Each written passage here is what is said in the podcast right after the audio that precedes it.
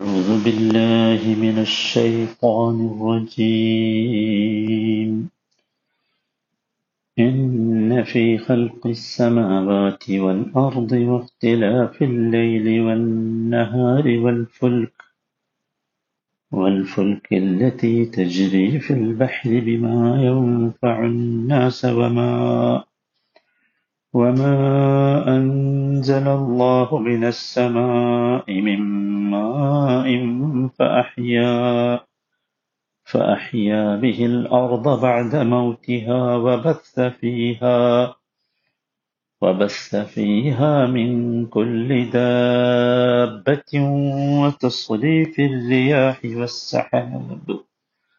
والسحاب المسخر بين السماء والأرض لآيات لقوم يعقلون നൂറ്റി അറുപത്തി നാലാമത്തെ വചനത്തിൽ തന്നെയാണ് നമ്മൾ ഉള്ളത് ഇന്ന ഫി ഖൽഖിസ്സമാവാതി വൽ അർദി ആകാശഭൂമികളുടെ സൃഷ്ടിപ്പിലും വഖ്തിലാഫിൽ ലൈലി വന്നഹാർ രാപകലുകളുടെ മാറ്റത്തിലും والفلك التي تجري في البحر بما ينفع الناس മനുഷ്യർക്ക് ഉപകാരമുള്ള വസ്തുക്കളുമായി കടലിലൂടെ സഞ്ചരിക്കുന്ന കപ്പലിലും വമാ അൻസല അല്ലാഹു മിനസ് സമാഇ മിമ്മാ ആകാശത്തു നിന്ന് അള്ളാഹു മഴ ചൊരിഞ്ഞു തന്നിട്ട് ഫഅഹ്യാ ബിഹിൽ അർദ ബഅദ മൗതിഹാ നിർജീവാവസ്ഥയ്ക്ക് ശേഷം ഭൂമിക്കത് മുഖേന ജീവൻ നൽകിയതിലും وبث فيها من كل دابة ഭൂമിയിൽ എല്ലാത്തരം ജന്തുവർഗങ്ങളെയും വ്യാപിപ്പിച്ചതിലും വതസ്രീഫിൽ റിയാഹ് കാറ്റുകളുടെ ഗതിക്രമത്തിലും വസ്സഹാബിൽ മുസഖരി ബൈന സമാഇ വൽ അർദ് ആകാശഭൂമികൾക്കിടയിലൂടെ നിയന്ത്രിച്ച് നയിക്കപ്പെടുന്ന മേഘത്തിലും ലആയാത്തിൻ ലിഖൗമി യഅഖിലൂൻ ചിന്തിക്കുന്ന ജനങ്ങൾക്ക് പല ദൃഷ്ടാന്തങ്ങളുമുണ്ട് തീർച്ച ഇന്നലെ നാം സംസാരിച്ചത് തെസ്വലീഫിയാഹിനെ റിയാഹിനെ കുറിച്ചാണ് കാറ്റുകളെ കുറിച്ച്. കാറ്റുകളെ അള്ളാഹു സുബാനുഹൂവ തായാല സംവിധാനിച്ച വ്യത്യസ്ത കാര്യങ്ങളെ കുറിച്ച് പറഞ്ഞു. അപ്പൊ അതിൽ വളരെ കൃത്യമായി വിശുദ്ധ ഖുറാനിലെ മുപ്പതാം അധ്യായം നാൽപ്പത്തി ആറാമത്തെ വചനത്തിൽ അള്ളാഹു പറഞ്ഞ കാര്യം നമ്മൾ വിശദീകരിച്ചു. കാറ്റിനെ ഒരു സന്തോഷ സൂചകമായി അയക്കും കാറ്റിന്റെ അനുഗ്രഹം അനുഭവിപ്പിക്കും. അതുപോലെ കാറ്റ് കടൽ സഞ്ചാരത്തിന് കപ്പലുകളുടെ സഞ്ചാരത്തിന് അനിവാര്യമാണ്. ഇങ്ങനെയൊക്കെ പറഞ്ഞിട്ട് ഒരു വാചകം പറയുന്നുണ്ട്. വലിതബ്തഗൂ മിൻ ഫضലി വലിതബ്തഗൂ മിൻ ഫضലി അവന്റെ അനുഗ്രഹത്തിൽ നിന്ന് നിങ്ങൾ ഉപജീവനം തേടാൻ വേണ്ടി. സുബ്ഹാനല്ലാഹ് വല്ലാത്തൊരു വാചകമാണ്. സത്യത്തിൽ ഇന്ന് കാറ്റ് ഒരു വലിയ പവറായി മാറിയിട്ടുണ്ടല്ലോ വിൻഡ് പവർ അപ്പൊ എന്തുമാത്രം വലിയ പവറാണ് അത് വലിയ അത്ഭുതമാണ് യഥാർത്ഥത്തിൽ. ഈ പലതരം പവർ സോഴ്സുകൾ നമുക്കുണ്ട്. വെള്ളം പവർ സോഴ്സാണ് നമ്മുടെ അവിടെ പവർ എന്ന് വെച്ച് പറയുമ്പോൾ ഈ ഇലക്ട്രി വിദ്യുത് ശക്തിക്ക് വേണ്ടി വിദ്യുശക്തി നിർമ്മിക്കാൻ വേണ്ടി ഉപയോഗിക്കുന്ന നമ്മുടെ നാട്ടിലൊക്കെ സാധാരണയായി വെള്ളമാണ്. അതിന് ഒരുപാട് പ്രശ്നങ്ങളുണ്ട്. ഇവിടെ കാറ്റിനെ പവറിന് വേണ്ടി ഉപയോഗിക്കുന്നു. വലിയ വലിയ ഫാക്ടറികളൊക്കെ ഈ വിൻഡ് പവർ കൊണ്ട് നടക്കുന്നുണ്ട്. അതുപോലെ വിൻഡ് പവർ മില്ല് തന്നെ ഉണ്ട്. എന്നുവെച്ചാൽ വിൻഡ് പവർ ഉൽപ്പാദിപ്പിക്കുക കാറ്റുകൊണ്ടുള്ള ഊർജം ഉൽപ്പാദിപ്പിക്കുക. സത്യത്തിൽ ഈ പുനരുപയോഗ ഊർജത്തിന്റെ പ്രധാന സ്രോതസ്സുകളിൽ ഒന്നാണ് ഈ കാറ്റ് വൈദ്യുതി. പല രാജ്യങ്ങളിലും ആളുകൾ അതിന്റെ പ്രയോജനത്തിനായി പല രീതികളിൽ അത് ഉപയോഗിക്കുന്നുണ്ട്. സ്വന്തം വീടുകളിൽ പോലും ഉപയോഗിക്കുന്നുണ്ട്. ചൈനയിലും തുർക്കിയിലും ഒക്കെ ഇതിന്റെ വിപ്ലവം തന്നെ നടക്കുന്നുണ്ട്. വലിയ അത്ഭുതകരമാണ് യഥാർത്ഥത്തിൽ.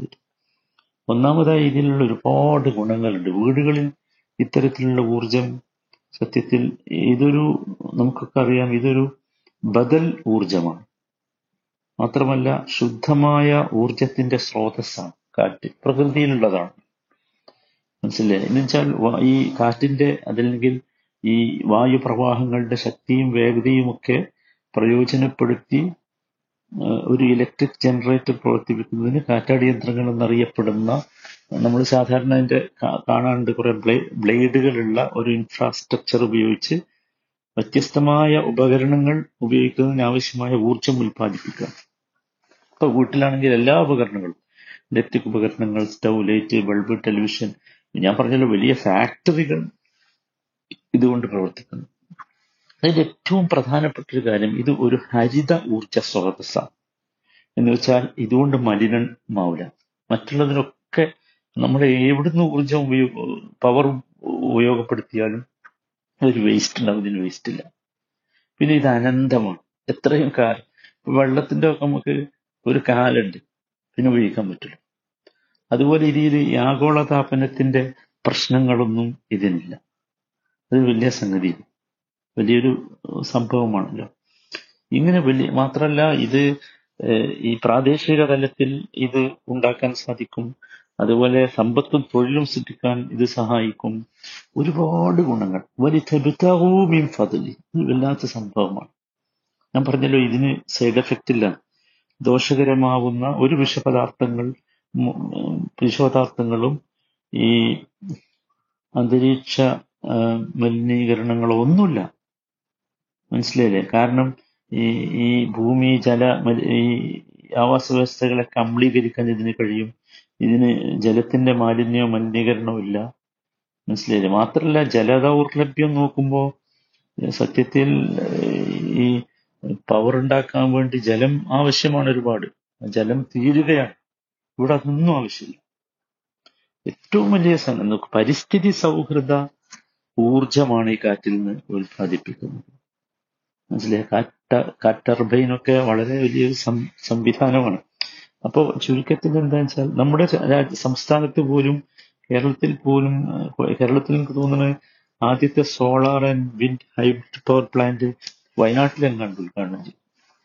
ഓക്കെ ഇതല്ല നമ്മുടെ വിഷയം. നമ്മുടെ വിഷയം ഇതിലുള്ള വലിയ തബ്തവും സുഹാനുള്ള അപ്പൊ ഇനിയും പറഞ്ഞ് പറഞ്ഞാൽ അവസാനിക്കാത്ത ഒരുപാട് സംഗതികൾ തസ്വരീഫിൽ റിയാഹിലുണ്ട് വലിയ സംഗതിയായി നമ്മൾ മനസ്സിലാക്കണം എന്നർത്ഥം. അതാണ് പറഞ്ഞത്.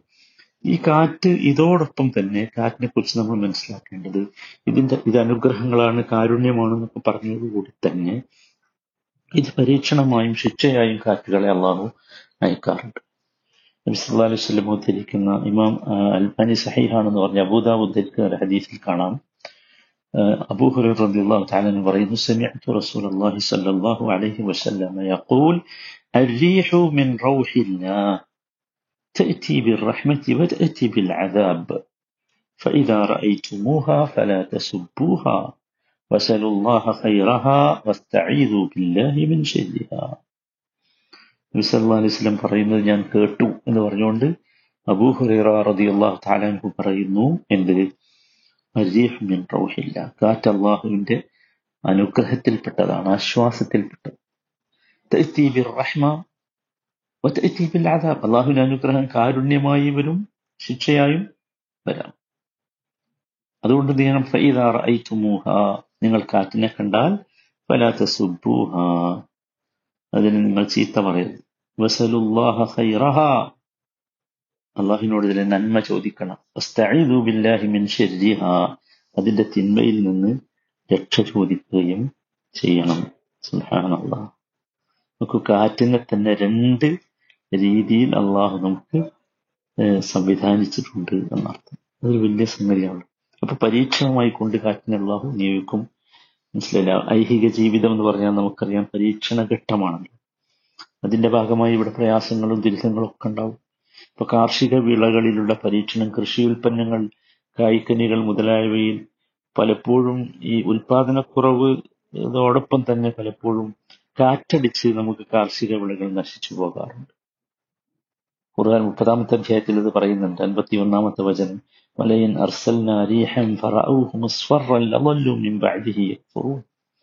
ഇനി നാം മറ്റൊരു കാറ്റയച്ചിട്ട് അത് അഥവാ കൃഷി മഞ്ഞനിറം ബാധി ബാധിച്ചതായി അവർ കണ്ടാൽ അതിനുശേഷം അവർ ഒന്നികേട് കാണിക്കുന്നവരായി കൊണ്ടേയിരിക്കുന്നതാണ് അപ്പൊ അങ്ങനെ ഒരു ഒരു പരീക്ഷണം ഉണ്ടാകാറുണ്ട് മനസ്സിലായില്ലേ അപ്പം മുമ്പും മനുഷ്യർക്ക് അള്ളാഹുവിന്റെ ശിക്ഷയായി കാറ്റുകളെ അയച്ചിട്ടുണ്ട് ആദ്യ സമുദായത്തിന്റെ കഥ പറയുന്നിടത്ത് കാണാം ഫി ആദിൻ അർസൽന അലൈഹിം അഖീം ما تذر من شيء أتت عليه إلا جعلته كالرميم ആദ്യ ജനതയിൽ ദൃഷ്ടാന്തമുണ്ട്. എന്താ? അർസൽ ഇത് അർസൽന അലൈഹി മുരിഹൽ അഖീം.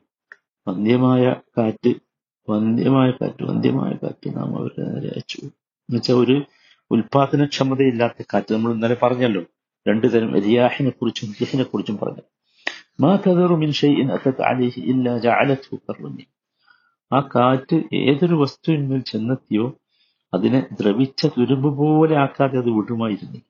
അങ്ങനത്തെ ഒരു കാറ്റ് وأما عاد فأهلكوا بريح صرصر عاتية سخرها عليهم سبع ليال وثمانية أيام حسوما فترى الأرض فترى القوم فيها سرعا كأنهم أعجاز نخل خاوية ആദ്യ സമൂഹത്തിന്റെ കഥ തന്നെ മറ്റൊരു സ്ഥലത്ത് വിശദീകരിച്ചത് അങ്ങനെയാണ് ആഞ്ഞു വീശുന്ന അത്യുഗ്രമായ കാറ്റുകൊണ്ട് അവർ നശിപ്പിക്കപ്പെട്ടു തുടർച്ചയായ ഏഴ് രാത്രിയും എട്ട് പകലും അവരുടെ നേർക്ക് കാറ്റിനെ തിരിച്ചുവിട്ടു. അപ്പോൾ കടപുഴകി വീണ ഈന്തപ്പന തടികൾ പോലെ ആ കാറ്റിൽ ജനങ്ങൾ വീണെടുക്കുന്നതായി നിനക്ക് കാണാം. ഇങ്ങനെയുള്ള ശിക്ഷകളായി കാറ്റ് വന്നിട്ടുണ്ട്.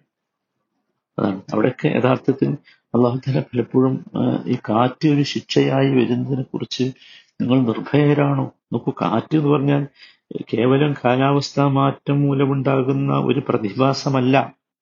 അല്ല മറിച്ച് കാറ്റ് അള്ളാഹുവിന്റെ ഒരു അനുഗ്രഹമാണ് കാരുണ്യമാണ് പരീക്ഷണമാണ് ചിലപ്പോൾ ശിക്ഷ അതുകൊണ്ടാണ് കാറ്റിനെ കാണുമ്പോൾ കാറ്റിനെ പ്രതീക്ഷിക്കുമ്പോൾ വിശ്വാസികൾ നിർഭയരായിരുന്നു കൂടാ അള്ളാഹ് ചോദിക്കുന്നുണ്ട് അം അമിൻതും പതിനേഴാമത്തെ അധ്യായം അറുപത്തി ഒമ്പതാമത്തെ വചനം أم أمنتم أن يعيدكم فيه تارة أخرى فيرسل عليكم قاصفا من الريح فيغرقكم بما كفرتم ثم لا تجدوا لكم علينا به تبيعا അതല്ലെങ്കിൽ മറ്റൊരു പ്രാവശ്യം അവൻ നിങ്ങളെ കടലിലേക്ക് തിരിച്ചു കൊണ്ടുപോവുകയും എന്നിട്ട് നിങ്ങളുടെ നേർക്ക് അവനൊരു തകർപ്പൻ കാറ്റടിച്ചിട്ട് നിങ്ങൾ നന്ദികേട് കാണിച്ചതിന് നിങ്ങൾ അവൻ മുക്കിക്കളയുകയും അനന്തരം ആ കാര്യത്തിൽ നിങ്ങൾക്ക് വേണ്ടി നമുക്കെതിരിൽ നടപടിയെടുക്കാൻ യാതൊരാളെയും നിങ്ങൾ കണ്ടെത്താതിരിക്കുകയും ചെയ്തതിനെപ്പറ്റി നിങ്ങൾ നിർഭയരായിരിക്കുകയാണോ എന്ന് സുഹാനുള്ള അത് വലിയൊരു സംഗതിയാണ്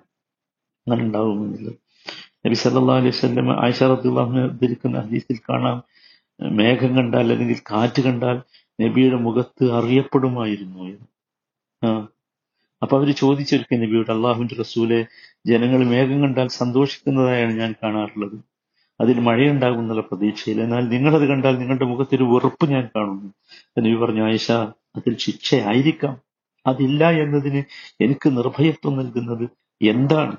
എന്ന് പറഞ്ഞിട്ട് നബി പറഞ്ഞു ഒരു വിഭാഗം കാറ്റുകൊണ്ട് വക്കതറ കാറ്റുകൊണ്ട് ശിക്ഷിക്കപ്പെട്ടിട്ടുണ്ട്. ഒരു സമുദായം ശിക്ഷ കണ്ടു. അപ്പോൾ ഇത് നമുക്ക് മഴ നൽകുന്ന മേഘമാണെന്ന് പറഞ്ഞു. എന്നാൽ വേദനയേറെ ശിക്ഷ ഉൾക്കൊള്ളുന്ന ഒരു കാറ്റായിരുന്നു ആ മേഘം. ഇമാം ബുഖാരി ധരിച്ച ഹദീസിന്റെ ഈ സംഭവം കാണാം.